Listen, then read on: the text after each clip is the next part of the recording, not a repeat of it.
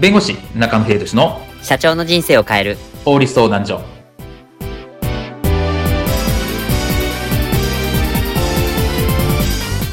こんにちは弁護士の中野秀俊です。こんにちはアシスタントの堀内隆です。この番組は IT 専門の弁護士中野秀俊がこれはすぐに使える法律主に企業法務の知識を分かりやすくそしてちょっとコミカルにお伝えする番組です。よろしくお願いいたします。今回のテーマはやり方を教えて集団訴訟の方法です。集団訴訟という言葉は聞いたことありますか？原告が、まあ、1人とか2人ではなく10名など多数が原告となって訴訟を起こすことです。通常の訴訟とは違いまして集団訴訟においてはどんな注意点があるのでしょうか？今回は集団訴訟の方法について中野さんよりお話を伺います。では集団訴訟についてこういったシーンはありませんでしょうか？社長詐欺ってる株式会社からまたやられましたね。ちっきしょ詐欺ってるね。こっちは200万円の損失出しちまったじゃねえか。絶対許さん。はい未来オレ株式会社。あ竹ちゃんズカンパニーの竹内社長いつもお世話になります。あ変わりますね。おお、たけちゃん。マジか。たけちゃんも詐欺ってるにやられたのか。損失は？?4950 万？なんだってそんなに？そっか。悔しいな。な、一緒に訴訟起こさないか？そうか。乗ってくれるか。わかった。こっちへ準備するわ。また連絡する。竹之内社長もやられたそうだ。一緒に訴訟を起こそうって話した。社長 SNS にも詐欺ってるに非難合々でしてよーし、俺がまとめて、一丁ここは集団訴訟を起こしてやる。社長みんなで力を合わせれば勝てる。やるぞ、堀高くん。みんなを集めてくれ。数日後ああの中野さん社長、1号です。2号です。3号です。4号です。5号です。6号。ー、ああもううざいもうコピーロボットか賠償金は俺のものだ。俺のものだ。俺のものだ。俺のものだ。俺のものだ。俺のものだ。訴訟前から収集つかんわ。今回のテーマはやり方を教えて集団訴訟の方法についてお話を伺います。はい。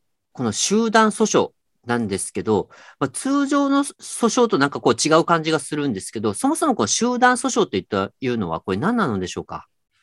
そうですね。まあ、集団訴訟なのでですね、まあ、はい特別な訴訟なのかっていうと、まあ、そういうわけではないんですけれども、はい。特徴としては原告が複数人いますと。うんうんうんうん。まあ、しゅ二人とか三人だったら集団って言わないので、まあ、10人以上とか、はいまあ、そういった形で、ふえーふ原告が複数人集まって、まあ、被告に対して損害賠償請求とか、そういうことをするのを集団訴訟と言ったりします。はい。なので、手続き自体は通常の訴訟なんですけれども、まあ、はい原告がたくさんいるみたいな、まあそんなイメージかなというふうに思います。そうなんですね。じゃあまあ、まあ普通の訴訟とまあ何ら変わりがないっていうこう認識でまあ大丈夫なんですかね。まあ、そう、手続き自体は変わらないです。なので、その原告の欄にですね、通常は1人とか2人とか、そういったものなんですけど、まあ30人とか40人とか、はい多い時は100人とか、まあはいそういった原告の名前がずらーっと並んでると。まあそういったイメージかなと思います。うーん。あで、そこの中でですね、まあ注意すべき点。はい。やっぱりあって、手続き自体は変わらないんですけれども、原告がたくさんいるんですね。はい。なので、例えばよくあるのがですね、原告間で結構事情が違う場合っていうのがあります。原告間で事情が違うですか？例えば、詐欺をされました。お金を取られました。で、みんな共通してるんですけど、例えば騙された手口、例えば、どこで話をされたのかとか、うんどういうふうに話をされたのかって、各個人で違う可能性があるわけですね。はい。で、個別で、えー、3月27日に喫茶店で、3月25日にカラオケボックスで、3月27日にセミナーで、みたいな、うん、違う場合があるんで、5W1H が違うという形になりますと。ほほほほほほほなので、それぞれ違う事情をきちっと訴状とか裁判の書面に書かなきゃいけないって形になりますと。うんうんうんうんうんうん。なるほど。なので、まあ、これ弁護士さんに頼む場合はですね、やはりちゃんと経験のある弁護士さんに頼むってことが必要かなというふうに思います。これはあれですか？しゅ過去に集団訴訟とかを起こした、まあ、経験があるあの、弁護士さんってことですか？あ、そうですね。集団訴訟の経験のある弁護士さんですね。じゃあ、なかなかこの、慣れてないというかですね、なって結構これ管理がすごく大変なんですね、弁護士としても。はいはいはいはい。なので、原告 A さんに事情を聞いて、B さんに事情を聞いて、C さんに事情を聞いてみたいな話になってくるので、うんこれ結構大変。依頼する、される方もすごく大変。なので、まあ、うんきちっとそういうまあ実績があったりとか、まあ、消費者問題に強いだとか、そういった弁護士さんに頼むってことが必要かなというふうに思います。ああ、なるほど。そしたらあれですかね。例えばその、まあ、集団訴訟だと、まあ、原告の方が複数人いるので、まあ、そのあたりのなんかこう、賠償してほしい、例えば金額とか、あのーまあ、これくらいやってほしいとかっていうのっていう、なんかこう、差分っていうか、そのもなんか違いがすごくありそうな気がします。そうですね。で、そこはまあ難しい2点目で、結構その原告間の意見調整みたいなのがすごく大変なんですね。はい。原告 A さんはめちゃくちゃ温度感が高いと。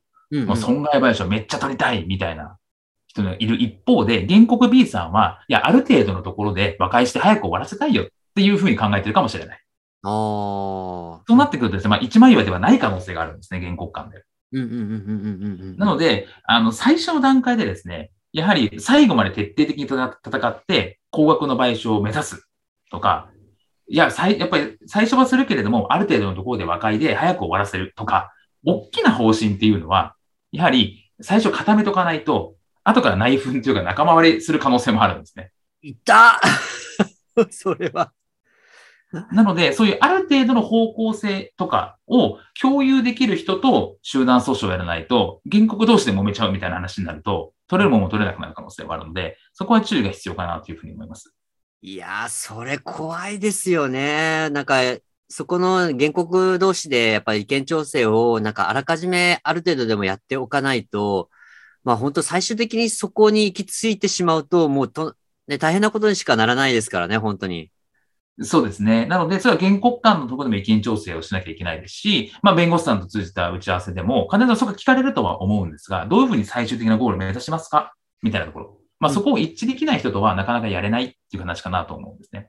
ああ、確かに。うん。だったら、それはそれでまた個別でやってほしいです、みたいなことにもなりかねないですよね。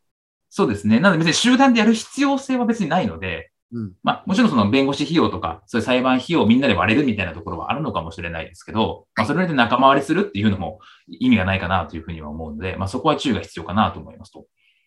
で、あとはですね、あの、結構その集団訴訟ってやっぱ大変なんですよ。で、結構ですね、裁判をやっていると、うんなかなかこう経験のない弁護士さんとかをやっていて、わけわかんないようになってる裁判って結構あるんですね。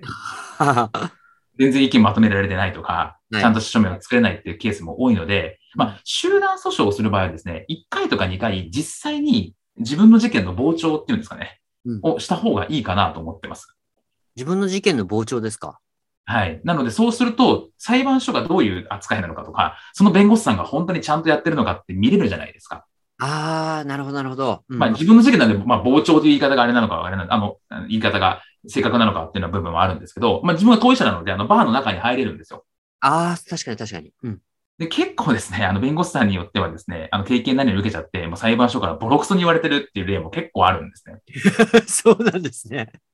なので、まあ、その、なかなかこう、弁護士さんに任せてると、わかんないじゃないですか。一般の方は。うん。なので、1回とか2回それ見てみて、ちゃんと、まあ、この弁護士やれてるのかとか、そもそもこれって裁判維持できるのかとか、そういったことを見るっていうのは大切かなというふうに思います。確かに、今言われてみればそうですよね。なんか、自分のね、その裁判の状況とかも見れない中で、弁護士さんに任せてて、実は、あの、順調に進んでなかったってなると、まあ、それはそれでまた揉める原因になりそうですからね。そうですね。なので、まあ、集団訴訟というのは、なんかこう、集団訴訟するぞってこう簡単に言う方がいるんですけど、結構大変ですよっていうのがあるので、そこは十分注意してやんなきゃいけないかなと思います。